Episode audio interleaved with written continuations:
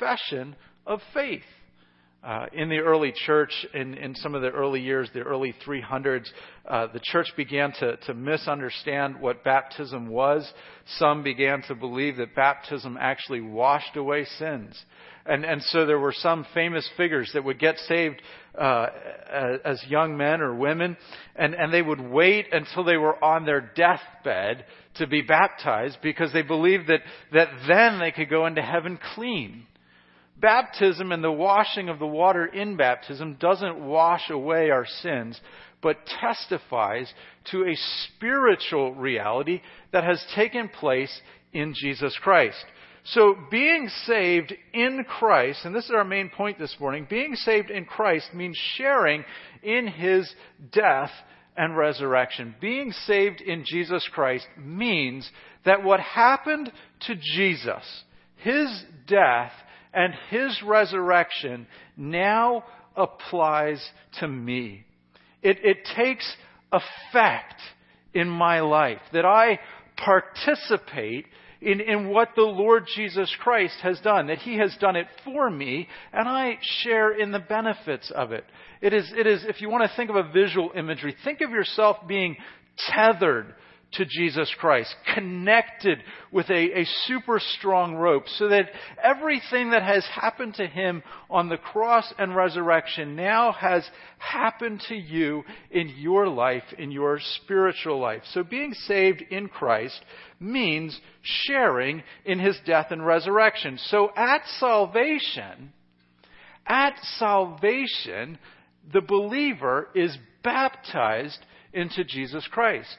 And so we, we think here of, of baptism, and, and baptism is a, an outward sign, a physical act that takes place. But as Paul talks about it here in Romans, he's, he's not so much talking about the, the physical acts that take place, but he's talking about what actually goes on spiritually when we become a member of Jesus Christ, when we believe in Him and become part of His body.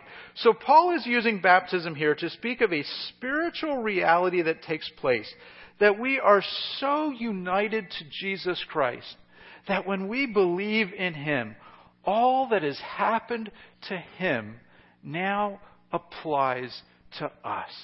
We become in Christ to use the language that Paul uses. It's a, a, a spiritual union or connection that, that is effected when I place my trust entirely upon uh, the Lord Jesus Christ. And so, there is a sense in this union with Jesus that we are immersed into all the benefits that we are baptized into everything uh, that Christ has done for us. So the physical outward act, as I've already said, the physical outward act of baptism itself does not save anyone. It has no saving power. It does not wash away any sin. Uh, Kirsten and I, when we go into this water, we won't be any cleaner when we come out uh, than when we went in. I mean, we might smell a little nicer, maybe. I, I don't know. I took a shower this morning, so I should be I should be good. But it doesn't actually physically do anything. Think of it, think of it like communion. And, and we'll make an analogy here. Uh, baptism and communion are the, the two ordinances of the church, the two things that Jesus sets up so that we can physically see the spiritual realities that go on. But the things that we see aren't the actual realities themselves. They're, they're just testimonies. They're just witnesses to what's going on. So when you, you take communion, you take something and we, we take the, the bread and you take the, the cup and you, we say, we're, we're doing this in remembrance of Jesus. The, the actual elements don't become Jesus' body or blood physically. They don't change into anything. Uh, it is still bread. It is still uh, grape juice or, or, wine, depending on, on what we're serving that day, but the, the fruit of a grape. But we are taking them in and we are reminding ourselves that we need to be a part of Jesus' body. That we need to have His body stand in our place, His blood cover our sins. And that, that eating that and drinking that is a reminder that we're putting faith not in these two things that we hold, but we're putting faith in Jesus and what He has done. Baptism is the same way. We're reminding ourselves and we are testifying to others that we are putting faith in what Jesus has done. And when we put faith in Jesus, all the benefits of what he's done on the cross get connected to us. So the believer in Christ then is baptized into Jesus. Look at verse uh, uh, 3 of Romans chapter 6. Do you not know that all of us who have been baptized, uh, do you not know that all of us who have been baptized into Christ Jesus were baptized into his death? Galatians 3:27 says similarly, "For as many of you were baptized into Christ have put on Christ." So what we have here is, is, is think of it this way. You have the experience of Jesus, right? He dies on the cross, he's buried, he's in the grave for three days, and he rises again from the dead. When I put faith and trust in Jesus, that experience, death, burial, and resurrection happens to me because he stood in my place. I now get the death that Jesus died. My sin put to death by what he did on the cross. I am in the grave, in a sense. We, we do this very physically when we're baptized. We, we stand in the water and we go down under and we come back up just as Jesus rose again to new life. That becomes a symbol of new spiritual life that I have in Jesus. I want you to see here from the context uh, just a little bit what Paul is responding to. Look at verses 1 and 2. What shall we say then? Are we to continue in sin that grace may abound? By no means. How can we who died to sin still live in it? Do you not know that all of us who have been baptized into Christ Jesus were baptized into his death? Paul is responding uh, to a potential criticism of an understanding of grace. A grace means that God freely forgives us of our sins. It is, it is the riches of God's mercy won for us through what Christ has done on the cross. And it is given as a free gift. I don't do anything to earn it. I can't do anything to make God love me more. I simply open my hands and put faith in Jesus and receive what He has done for me.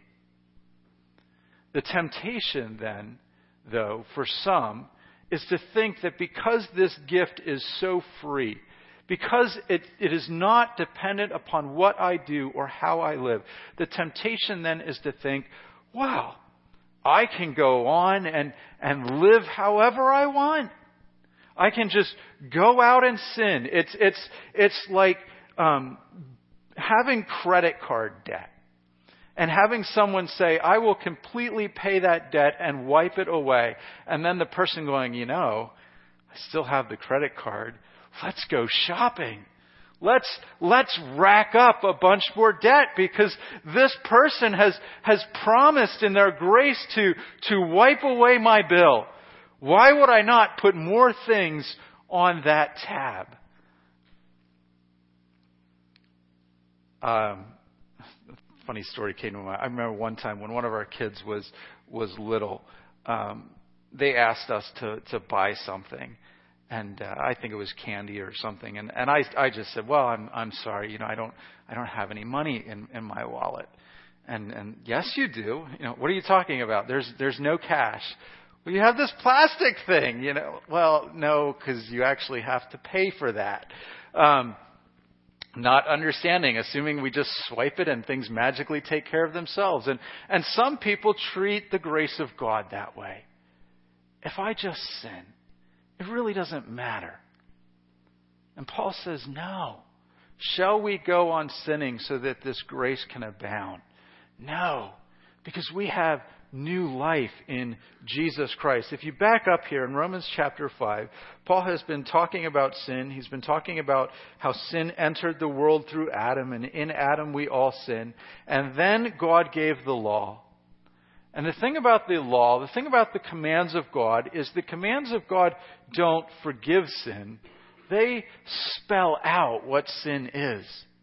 They make it more clear. They actually make it easier in a way for you to break the rules. Because now you know what the rules are. And so Paul says in verse 20, now that the law came to increase the trespass. So you have sin, and we all sin.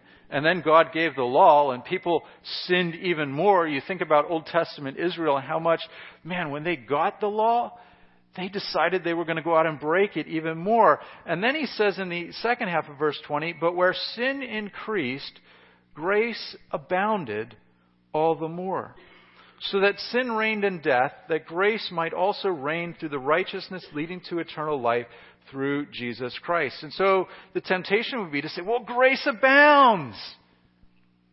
Paul says that's no excuse because you share in what Jesus Christ has done. So we see at verse 3 that we have died to sin. Because we are dead to sin, because the, the power of sin has been defeated in us, we, we still, as believers, sin, and we still have the presence of sin. But the, the enslaving power that, that holds me down and keeps me under condemnation, that is entirely taken care of because when Jesus Christ died on the cross, He paid for it. We, we sing the hymn, Jesus paid it all. All to Him I own. Oh, sin had left a, a crimson stain, but Jesus washed it white as snow. I come, when I believe in Jesus Christ, I come to participate in that death and resurrection. I come to share in it. That His blood covers my sin and it is washed away. But that does not mean simply that my, that my slate is clean and I can go out and, and sin a little more and God will forgive it and I can just go out and, and live how I want. Just as Jesus Christ rose again from the dead. You know, Jesus Christ did not stay dead. Part of his conquering sin is that he rose again. In fact, Paul tells us in 1 Corinthians 15 that if, if Christ was still dead, we would still be in our sins.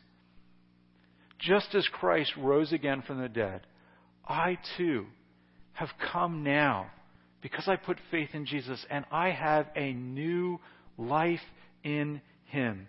So we see here in verse 4 that our old self has been buried with Christ Jesus just as Jesus was truly buried. We were buried, therefore, with Him by baptism into his death, in order that just as Christ was raised from the dead by the glory of the Father, we too might walk in the newness of life. So there's what we've been saying, that Jesus Christ rose then from the dead. He walks in this life of resurrection. So also in Christ, we become a new creation. Think of the imagery that Paul uses when, or excuse me, that Jesus uses when he talks to Nicodemus, right?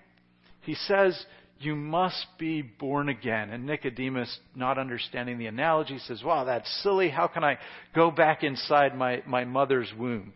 Uh, I don't know how big Nicodemus was, but you know, if he was five foot five or six feet, you know, he's not going to fit. How can he? How can he do that? And Jesus is talking about a spiritual reality. Born again, having new life that comes from God. It's, it's the same analogy.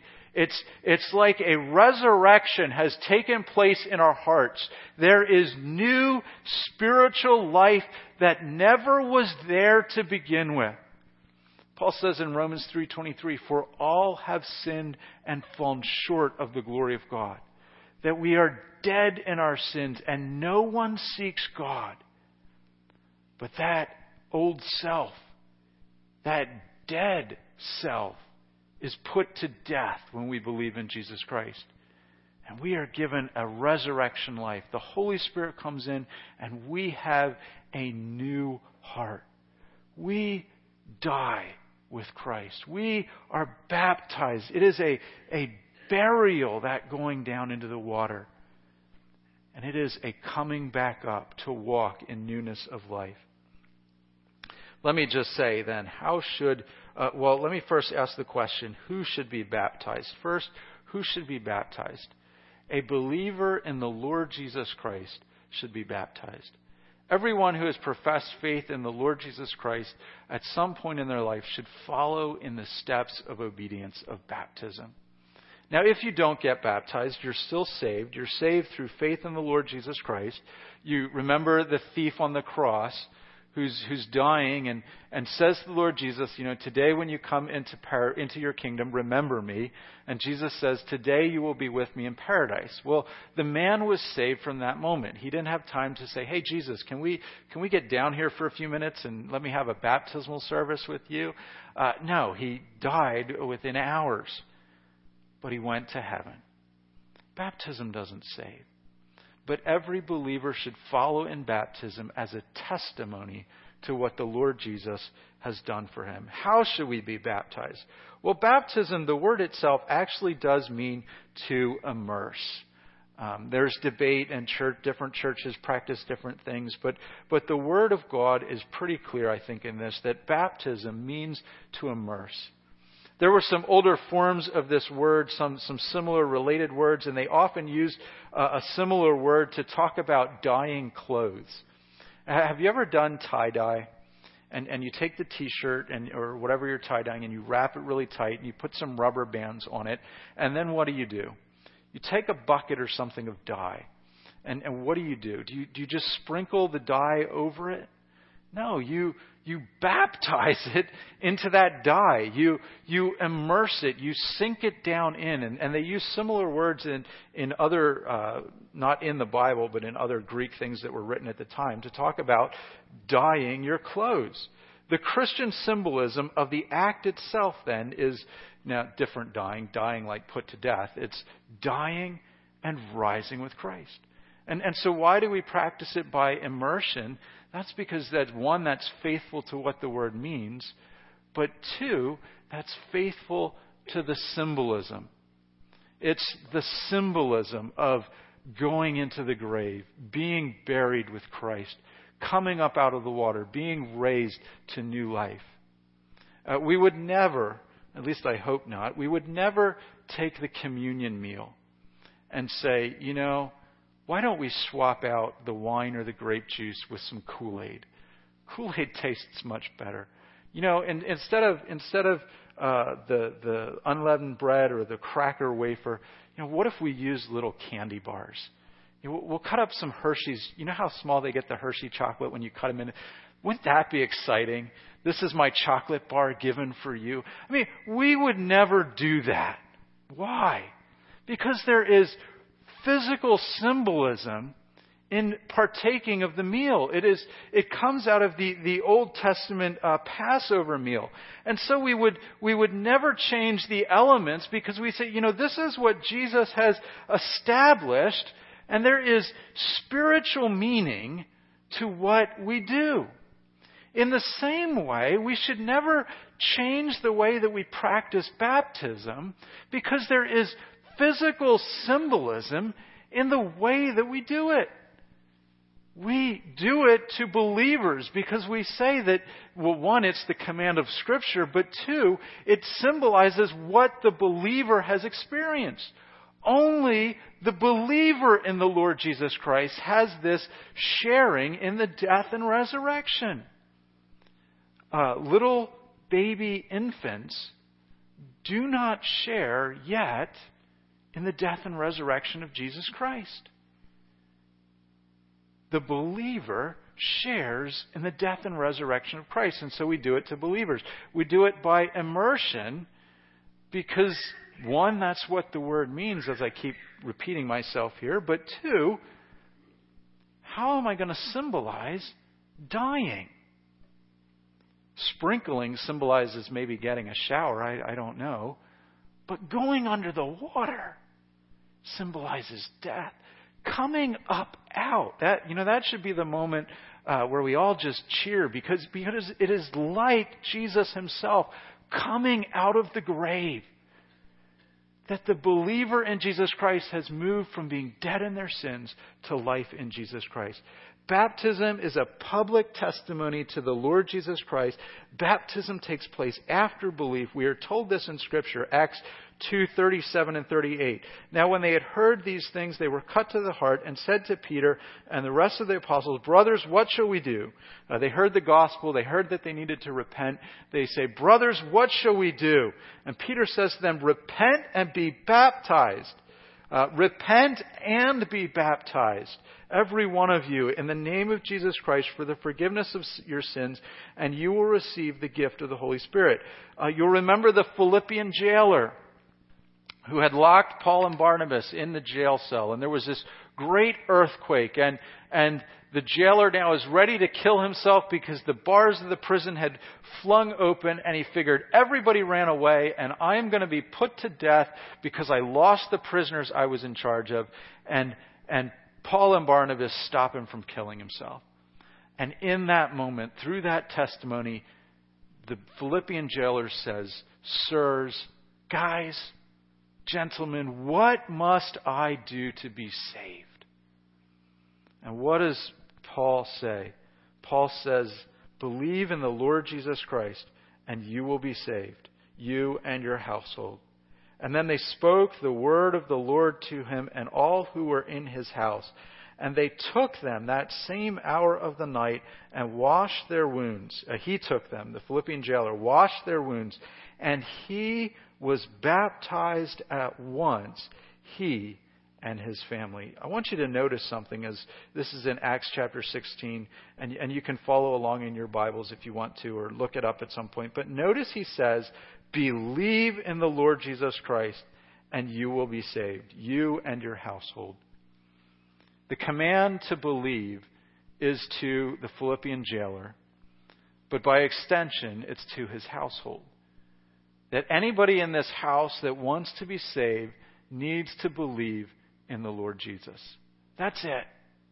That's all you have to do. Put your faith and trust in what He has done, and you will be saved.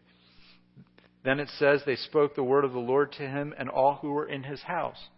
So at some point they go back, or, or perhaps the people from the house came to the jail. Uh, I'm not sure exactly where this took place. But P- Paul and Barnabas preached the word. They preach it to the jailer, but they preach it also to the people in his house. That everyone is hearing the word of God. And then it says, after he's washed the wounds of Paul and Barnabas, it says, he was baptized at once, he and all his family. All he had to do to be saved was believe. All his family had to do to be saved was believe. They heard the word of God. He did. His family did. They believed. And in that hour, they became baptized. They followed with obedience. They gave the, the public testimony that I belong to Jesus Christ, that Christ Himself has, has made me a part of His body and baptized me spiritually, putting his death over me so that my sins are washed away, imparting through the Holy Spirit new life into me. The, the spiritual reality connects then to what we do in the symbolism of the physical baptism. We then, the second point this morning, we are united with Christ then in death and in life. Being in Christ's death means that we'll also have a future resurrection. The, the great hope of our salvation is not merely for the here and now. God does many wonderful things in our life. There are many people that come out of horrible backgrounds and they get saved, and God puts their life back in order and gives them peace or, or helps them with trials that they are going through. But the great hope of salvation is not for this life. It is for eternal life. It is for resurrection life. So Paul says in verse 5. For if we have been united with him in a death like his, we shall certainly be united with him in a resurrection like his. So Paul uses resurrection in two ways in this passage. One, we've been talking about, we walk in newness of life. We have new spiritual life. But the second way is that just as Jesus Christ came back from the dead physically and bodily and walked around and he could not ever die again, that will happen to us. Do you, do you believe that? Uh, some of us, maybe more so than others, are, are getting old, but we're all getting old, right? Our bodies are all wearing out. And this is the moment where you, like, you don't want to look at anyone in particular. I just mean all of us. We're all getting old and, and the body is wearing down and we will die. And, and if the Lord doesn't return, we will grow, go into the grave. There is an end to life if the Lord doesn't return. But there is a life after life after death. When we die, we go to heaven. But the ultimate hope, when the Lord Jesus Christ returns, each one of us, if we believe in Jesus, we get a resurrected body. Death doesn't win when we put our faith and trust in Jesus Christ. I move from spiritual death to spiritual life. I will one day move from physical death, assuming that we die before the Lord returns. Some of us might live to see his return. But we will move from physical death, a body that is decaying and breaking down, to physical, bodily resurrection life. And why is that? Because I share in everything that happened to Jesus. I share in his death on the cross. Now, he didn't die for his sins, he had no sin. But he died for my sins, and I share in that. But he rose up out of death, conquering life, and I will share in that. How then do we live? In the here and now, look at verse 6. You and I are no longer a slave to sin. And here we want to make a distinction as a believer, we still have the presence of sin in our life. We still stumble, we still fall, we still face temptations, we still sin. But sin is no longer the dominating, reigning, ruling, the mastering power of my life that it once was. Jesus has defeated that. Jesus is the Lord in my life now. We know that our old self in other words, who we were in our sin, was crucified with him in order that the body of sin might be brought to nothing, so that we would no longer be enslaved to sin. You are in Christ set free. You are no longer a slave to sin. 2 Corinthians 5:17 says, "Therefore, if anyone is in Christ, it's that same sort of phrase, that union with Christ, that connection to Him that we have. If anyone is in Christ, he is a new creation. This is why Paul has said, therefore, we ought to go on and walk in newness of life. Verse 10, he says of Jesus, For the death that he died, he died to sin once for all, but the life that he lives, he lives to God.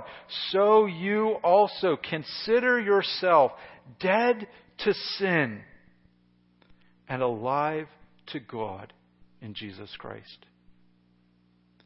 Sin and its condemnation has been put to death. You are free. You are saved. There's, from the moment you believe, you are guaranteed to go to heaven if you continue in the faith. There is no waiting to see if we're saved. There is no, oh, I hope that I can get there. Maybe if I'm good enough. We are saved. Now the challenge is, Paul says, live like it. Sin isn't your master. You've been liberated from it. You've been set free. This, this morning, is what Kirsten is testifying to. she is testifying and she's believed in the Lord Jesus Christ and He has set her free. He has put to death that which was old in her and sinful and and and sometimes you know sometimes we forget that that little kids little kids are sinful. I was a little kid. I have little kids, but I was a little kid. I was not, you know, we might say, well, I, you know, I never committed murder, but you know, I was sneaky. I I lied as a little kid.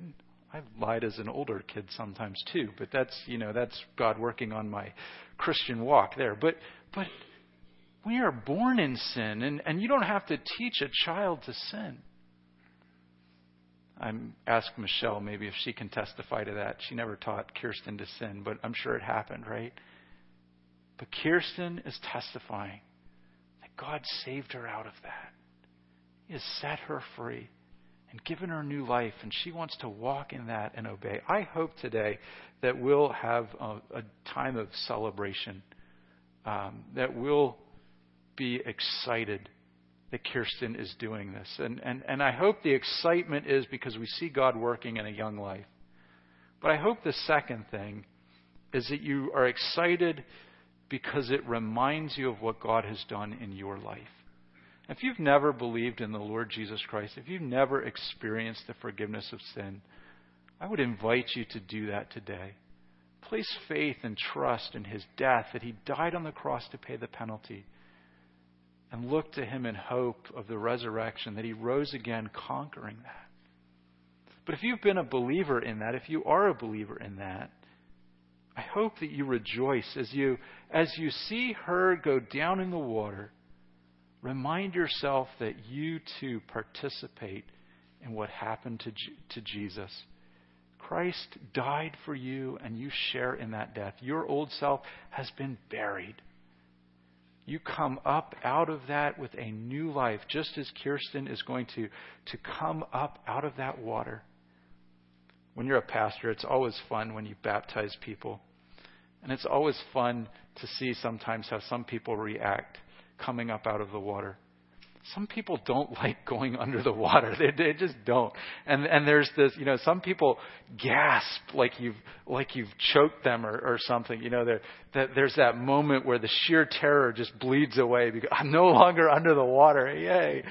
But but there is that spiritual I am no longer under sin because God gave me new life. And he gives me the Holy Spirit to walk in that new life. Let's, uh, let's close in a word of prayer. Our gracious God and, and Heavenly Father, Lord, we just pray that you would bless our time here today as we have a baptism. We just thank you so much for the spiritual realities that have taken place in the life of Kirsten and in each one of our lives if we have believed in the Lord Jesus Christ. In your name we pray. Amen. One other thing if you've never followed in baptism, please talk to me. We've got the baptismal. It doesn't take very long to fill it up with water. We can do one of these any week that anyone is interested. If you've never done that and the Lord is laying that on your heart, make a commitment to, to do that. Okay, Kirsten is waiting out there. She's looking a little uh, excited and, and uh, bobbing around there. Uh, I've asked her to come on forward, and I, I don't know if her mom might be coming with her or not. Uh, she's going to share uh, a little bit of her testimony. Um, she is a younger child, so she doesn't have much to say, but she she did write it out, and we're so grateful. Um, and I think she's using this mic here. While she's coming forward, um, let me just tell you what's going to happen. She's going to share her testimony. Uh, then my wife is going to come forward, and Lorna is going to play, and my wife's going to lead the hymn. Uh, Kirsten and I are going to go into different rooms, and we're going to quickly uh, change into our swimsuits so we can get in the water. Uh, when that's done, when the hymn is done, uh, we'll pull all this to the side. Uh, and we'll do the baptism. Please, if you want to get some pictures, you're welcome to, to move up or move over on this side. I try not to stand in front of anybody else, but you know, if you want to even come up here into the choir area or whatever, you know, there's no rules that say you can't come up here to get a good picture and to enjoy this celebration. Uh, and it is a moment of celebration. All right, are you ready, Kirsten? Okay, all right, go for it. I want to share with everyone that I know God has forgiven me of my sins. Now, now I will read John 3:16. For God so loved the world that he gave his own his one and only son that whoever believes in him should not perish but have everlasting life. All right, Kirsten, you believe that the Lord Jesus Christ forgave you of your sins? Yeah. You believe that he died on the cross for you? Yeah. And you've accepted him into your heart? Yeah. We've we've talked about this already, um, but you know also that baptism doesn't save you, right? Yeah. Right. And why do you want to do this again? I want to do this because I want to show everyone that I that God has forgiven me. All right, great. Thank you so much. Okay, um, we're going to sing. Uh, well, you guys will all sing, and we'll be ready for the baptism in, in a minute or two.